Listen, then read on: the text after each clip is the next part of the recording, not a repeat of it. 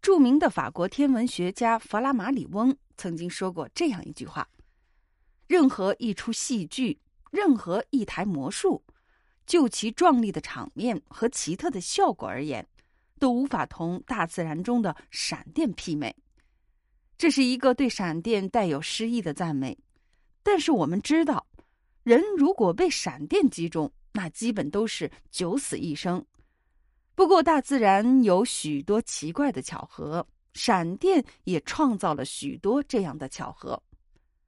许多奇怪的实例告诉我们，闪电可以烧毁衣服，可是衣服却没有被灼伤；或者是闪电把内衣烧了，而外衣却完好无损。曾经有三名法国士兵在某个小城市的一棵菩提树下躲雨，不想却被闪电击中。雷击过后，他们仍然站立在菩提树下，就像是什么事儿都没有发生过一样。雨过云收之后，他们仍旧站立在树下，丝毫没有要离开的意思。于是人们过去想跟他搭话，想要问个究竟，可是他们都不说话，而且面无表情。惊讶的人们推了他们一下，三具尸体顿时倒地，化作一堆灰烬。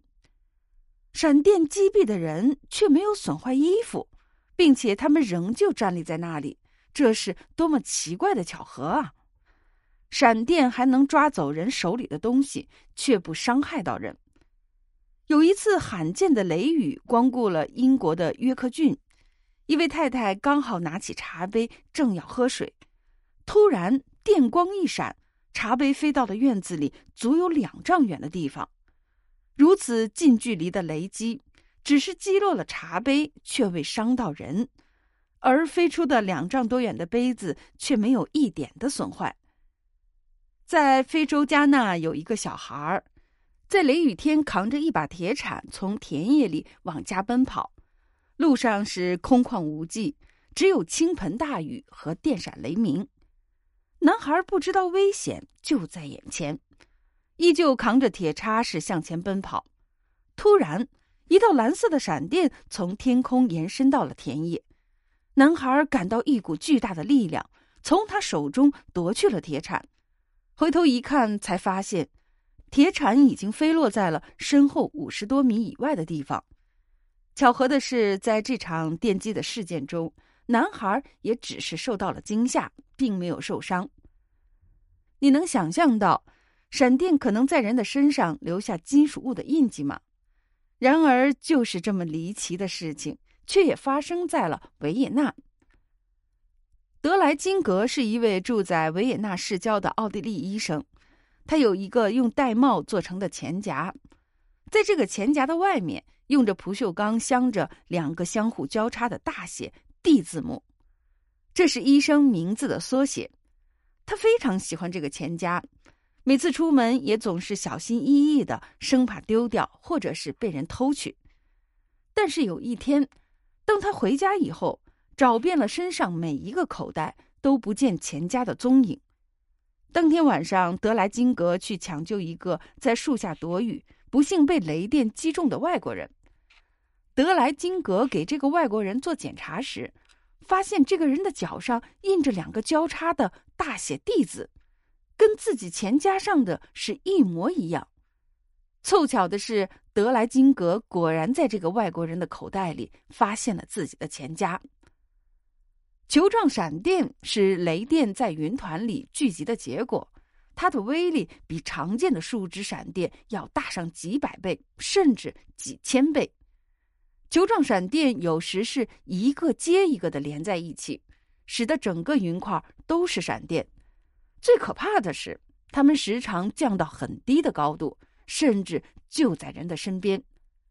这种球状闪电一旦爆炸，那造成的后果将是毁灭性的，足以抵得上几百吨乃至上千吨的 TNT 炸药。然而，就有人曾在它爆炸的地方幸存了下来。在前苏联的一个集体农庄里，有两个孩子在牛棚的屋檐下躲雨。在他们这个地方，很少能够见到雷雨，球状的闪电那更是少见。就在他们躲避雨的时候，天空中一个橙黄色的球状闪电慢慢的降落在了屋前的树上，并且在树枝上是窜来窜去，最后它一跃到地，像火箭似的冲向他们所在的牛棚。球状闪电就像炼钢炉里的钢水，不断的向外冒着火星，眼看着火球就要烧到牛棚，两个孩子吓得是一动也不敢动。就在火球滚在他们跟前的时候，其中一个孩子拼命的踢了一脚，球状闪电就像被踢飞的足球一样，从牛棚里弹向了天空，在几十米以外的地方爆炸了。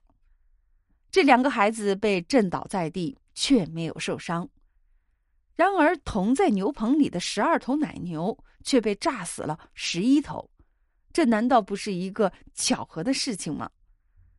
闪电带来的奇奇怪怪的巧合还有很多，而这些离奇的故事也几乎都无法从科学上得到解释。看来，我们也只能等待科学的进一步发展。希望人类有一天能够解开这些大自然的秘密。